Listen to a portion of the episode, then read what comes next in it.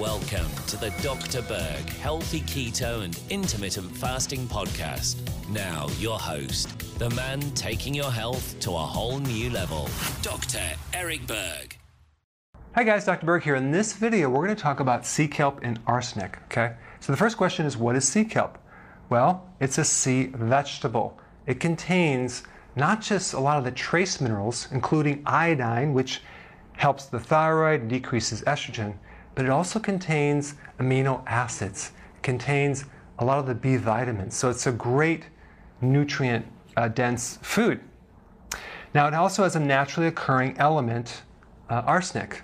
So in nature, uh, arsenic is in the soils. So plants do absorb all trace minerals, um, but it's in an organic form. But the definition of organic in this sense is different than certified organic. Okay, so I'm going to explain the two different, different definitions if you're not familiar with that. You have a nature, of um, uh, inorganic, which is like um, the dirt, the, the uh, minerals in the dirt. And then when the plant absorbs the mineral into the plant, it converts it into an organic form, which is an easier digestible, easier on our body form. Okay, so it's a safer form than elemental or inorganic minerals. Okay, so it's very, very it's totally okay to consume if it's in organic form. The amount the EPA um, listed for toxic effects would be over 15 micrograms. Uh, the sea kelp that I use uh, is about 0.225 micrograms.